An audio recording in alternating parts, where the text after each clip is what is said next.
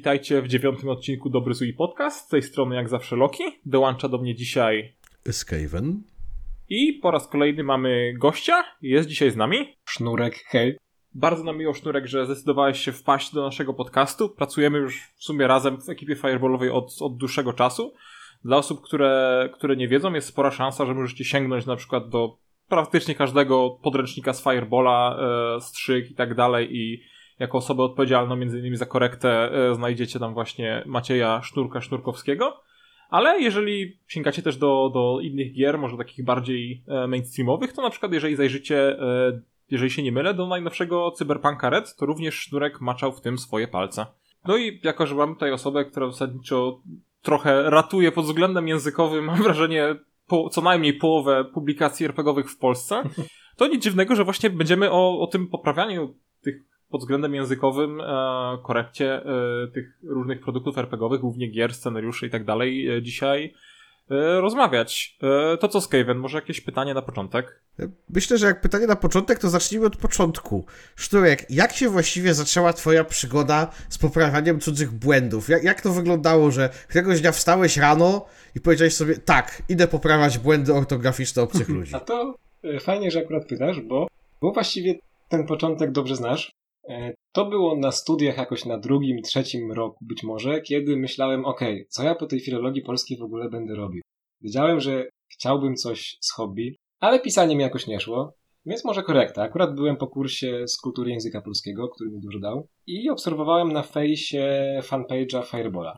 Napisałem na fanpage Fireballa, odpisałeś mi, tam było pytanie o to, czy nie potrzebujecie przypadkiem korekty. Szczerze mówiąc, nie byłem wtedy pewien, czy pracujecie komercyjnie, czy nie. Nie wiedziałem, czy miałbym za to pieniądze, czy nie, ale napisałem, myśląc, że warto spróbować. Odpisałeś mi, że jak najbardziej, że jesteście grupą fanów i tak dalej. I to były moje pierwsze korekty. Nie pamiętam, który podręcznik z Fireballa był moim pierwszym, ale to właśnie był Fireball. Rady, jestem trochę zdziwiony, bo prawdę mówiąc nie zdawałem sobie sprawy, że ty wtedy zaczynałeś, bo zrobiłeś na mnie na tyle profesjonalne wrażenie, że ja myślałem, że ty już po prostu masz jakieś portfolio za sobą, więc jest to dla mnie, przyznam, że trochę niespodzianka. Ale wiesz co, później przecież było tak, że kilka razy jeszcze ten rdzeń podręcznika do Fireballa, który był używany w różnych publikacjach, przechodził przez moją korektę kilka razy i co jakiś czas jakieś nowe błędy wyłapywałem, więc to był taki proces uczenia się mojego. Oj, ale to grubo przesadzasz teraz, to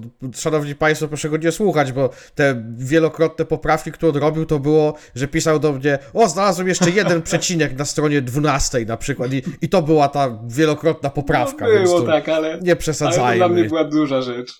No ale w sumie jak to już mówimy o błędach i od tamtego czasu, bo to kurczę, Fireball już dobre parę lat trwa i od tamtego czasu dzielnie, z cierpliwością poprawiasz błędy nie tylko nasze, ale w międzyczasie też błędy z innych wydawnictw. Jeżeli się nie mylę, to współpracowałeś właśnie, na pewno współpracowałeś z Blackmonkiem, skoro pracowałeś przy Cyberpunku. Mhm. Widziałem też, że bodajże odpowiadałeś za korektę Warpstara z Hangala. To prawda. I popraw mnie, jeżeli się nie mylę. To zabawne, popraw mnie, jeżeli się... To tak. Nie był pierwszy raz, kiedy byś mnie poprawiał, ale czy z Kopernikusem też coś poprawiałeś bodajże? Z Kopernikusem w zasadzie najwięcej. To jest w ogóle śmieszna historia. Jeśli jest czas, to mogę ją opowiedzieć. Jak najbardziej jest. Z Kopernikusem zaczęło się w ten sposób, że miałem kontakt z Jakubem Zapałą. Taki bardziej koleżeński. I wspomniałem mu, że zajmuje się korektą, że Fireball i tak dalej. Później był Sunworld, Simona Piechy, pierwszy komercyjny podręcznik, którym się zająłem. No jakoś tak od słowa do słowa on wspomniał, że być może w przyszłości coś by było w Kopernikusie, ale że nie jest pewien. No, ten temat jakoś tam ucichł. W pewnym momencie Kopernikus wypuścił starter do polskiej wersji Witchera. Zajrzałem do niego, bo sama gra mnie interesowała i zauważyłem, że hej, no tam jakaś korekta mogłaby się przydać. Nie było źle, ale jakieś tam przecinki pojedyncze znalazłem. Zrobiłem sam tę korektę na PDF-ie, który był wydany w internecie za darmo, wysłałem go na maila Kopernikusa i to ucichło. Dostałem bardzo fajne podziękowanie od Andrzeja Karlickiego, ale w sumie tyle. Minęło parę miesięcy, nagle telefon, jak byłem w tramwaju, od właśnie Andrzeja Karlickiego z pytaniem, czy nie chce się zająć Warhammerem, 4. edycją. I miałem takie wow, to był dla mnie wielki dzień, a od tamtej pory zajmuję się właściwie wszystkimi publikacjami do 4. Czyli można powiedzieć, że Sznurek ma powiązania. O nie, chyba tak. Przepraszam, musiałem, ale po prostu to był za dobry suchar, żeby go zbardować. No. W każdym razie, tak jeszcze chciałbym powiedzieć, że jeżeli ktoś chce się wkręcić w pracę przy RPG-ach, to warto po pierwsze pisać do fanowskich projektów, jak właśnie ja z Fireballem, i po prostu pokazać się wydawcom, że umie się robić rzeczy i że ma się chęć coś tam pomóc. No, czyli taka proaktywna postawa na pewno popłaca, bo tu tak naprawdę już pracowałeś i przy projektach fanowskich licznych i teraz już przy komercyjnych i założę, że naprawdę już język polski nie jest najprostszym językiem, ale po takim długim okresie czasu, zwłaszcza z perspektywy osoby, która patrzy najpewniej głównie na błędy językowe już momentami, masz jakieś takie błędy językowe, które uważasz, że są najczęściej spotykane, najpowszechniejsze, na które trafiasz przy korekcie? Takie, które notorycznie spotykasz, jak już za kolejnym razem je widzisz, co myślisz, ile razy jeszcze go zobaczę? To trochę będzie konkretnych rzeczy, a trochę bardziej kategorii. Od razu mi na myśl przychodzi łączenie rzeczowników zbiorowych, na przykład wyraz drużyna z czasownikami w liczbie mnogiej. I to jest w zasadzie w większości wydawnictw, w większości podręczników używane notorycznie. Na przykład drużyna weszła do lasu, nie spodziewali się, że napotkają tam ogra. Powinno być drużyna nie spodziewała się, że spotka tam ogra, ale jest to skrót myślowy, który w mowie przeszedłby w ogóle bez problemu, bo mowa w ogóle opiera się na skrótach myślowych, ale w piśmie warto zadbać o to, żeby to składniowo było jak najbardziej spójne. Często używa się wyrazów nadużywanych, czyli takich, które nie są same w sobie niepoprawne, ale często wykorzystuje się je w błędnym znaczeniu, czy w błędnym kontekście, na przykład dedykowany. Dedykować można komuś książkę, ale nie podręcznik jakby danemu rodzajowi odbiorcy.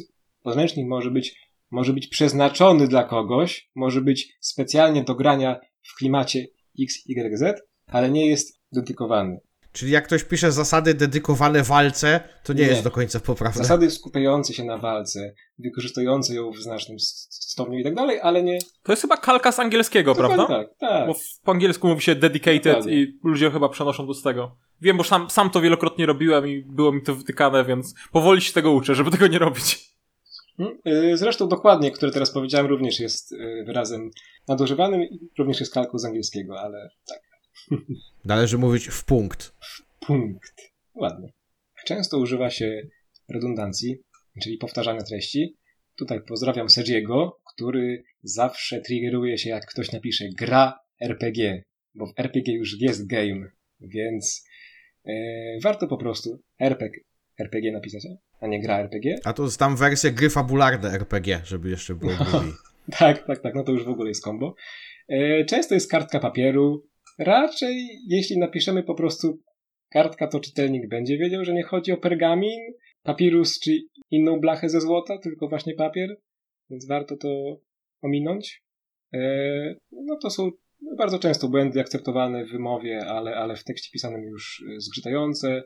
Bardzo często wynikają z tego, że autorzy nie przeczytali swoich tekstów po ich napisaniu, bo uznali, że jest to forma na czysto, a to prawie nigdy nie jest prawdą. Mózg działa tak, że zaraz po napisaniu często będzie pomijał oczywiste w innej sytuacji błędy, dlatego warto odłożyć tekst na parę dni przynajmniej. Później okaże się, że sami wyłapiemy część tych błędów, które tam zostały.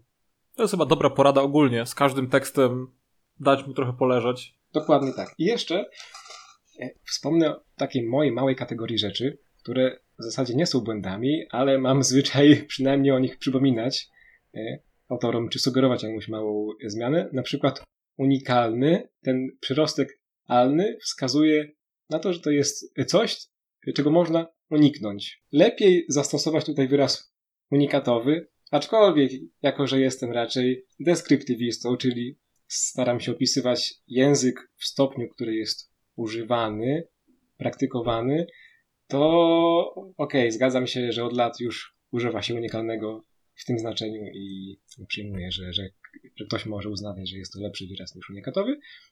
Też często bardzo kasuje przedrostki po w przyimkach, na przykład nie pomiędzy, a między, bo to jest krócej, trochę ładniej moim zdaniem, ale jeżeli ktoś napisze pomiędzy albo poprzez, to nie będę go dusił. Właśnie, no bo to jest, to o czym mówisz, to jest bardzo ciekawa dla mnie kategoria błędów, bo często mam wrażenie, korektę tak stereotypowo kojarzymy z błędami ortograficznymi, błędami interpunkcyjnymi, takimi w zasadzie banalnymi błędami, które większość autokorekt, czy wbudowanych w programy, czy zewnętrznych, jak nie wiem, chociażby Language Tool albo Jasnopis, jest w stanie wychwycić, ale są takie błędy, które musi wychwycić człowiek, nie? Bo wynikają z pewnych konstrukcji zdań, z pewnych funkcji języka. Z gramatyki. Mhm. Tak, z gramatyki na przykład, nie? I żaden komputer nie jest w stanie tego ze 100% skutecznością wychwycić.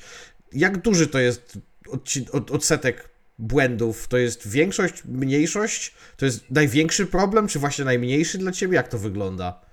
Nie wiem, czy to jest większość, ale niestety błędy, które będą najbardziej wpływały na zrozumienie tekstu pisanego, będą najrzadziej przez program wyłapywane.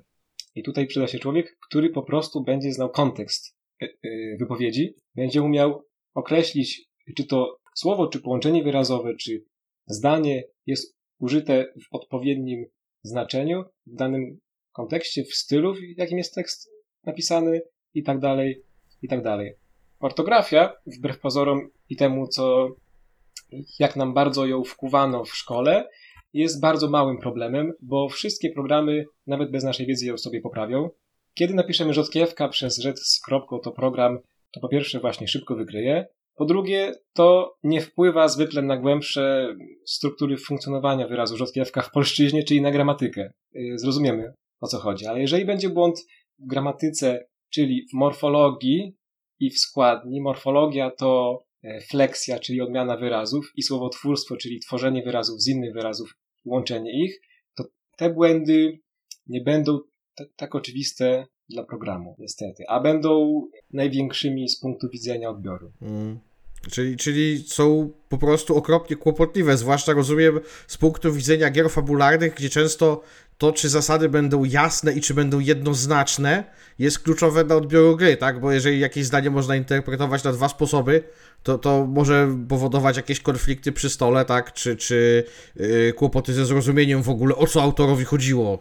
Mhm. Tutaj najlepiej w ogóle, jeżeli gra ma redakcję plus korektę, bo redaktor najpierw sprawdzi, czy jest odpowiedni spójny wording, tutaj brzydkie słowo z angielskiego, czy te terminy są spójne, czy wskazują bezpośrednio na to, do czego się odnoszą, a później korekta jeszcze sprawdzi, czy jest jakaś taka wewnętrzna kohezja w tym tekście, czy nigdy nie ma sytuacji, gdzie jeden atrybut jest nazywany w kilka różnych sposobów.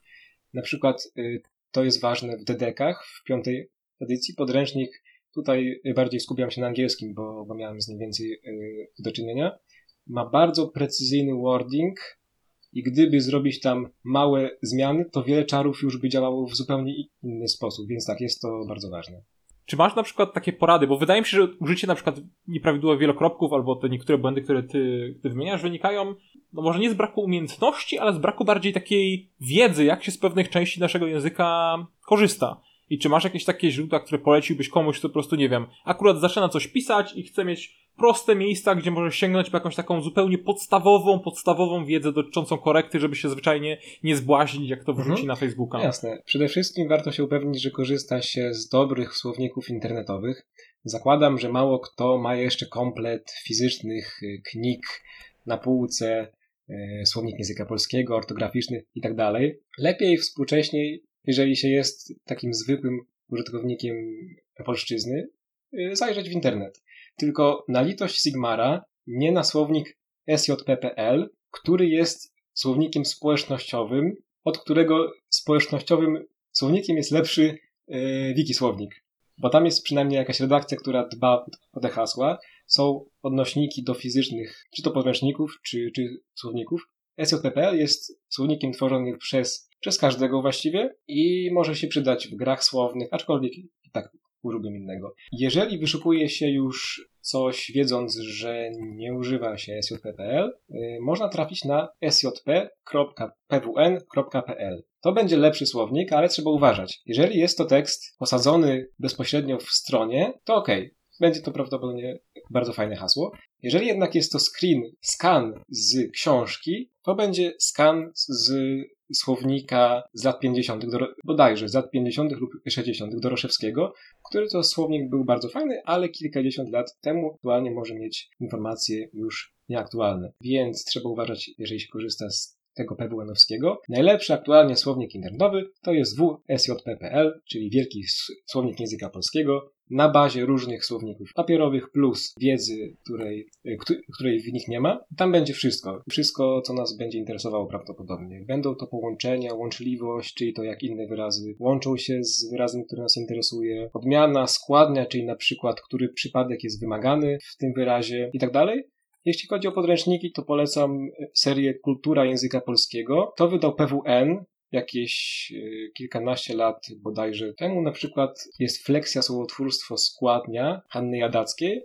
I to będą podręczniki pomarańczowy, bordowy i limonkowy bodajże, które zawierają najważniejsze informacje odnośnie różnych poziomów gramatyki. W takim stopniu, który można sobie łatwo przyswoić, nie będąc nawet akademikiem.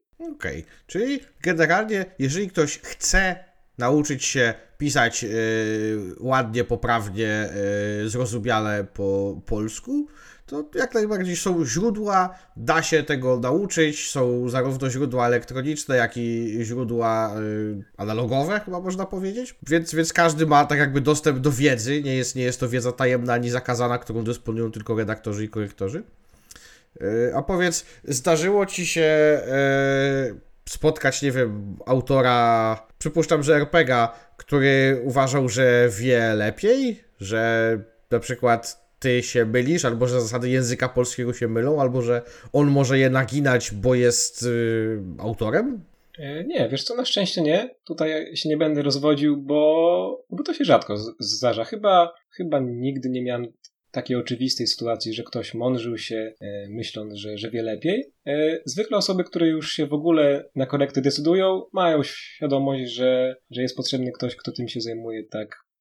Nie chcę się chwalić, że profesjonalnie, ale po prostu od strony praktycznej, a nie takiej zwykłej codziennej. Więc jeżeli ktoś już bierze korektora, to uznaje, że nie masz tyle wiedzy, żeby się z nim kłócić. Aczkolwiek, co bardzo lubię, często zadają ludzie pytania. Na przykład, dlaczego tu jest przecinek? A dlaczego tutaj mi skreśliłeś, a jest inaczej? I czasami... O, to miłe.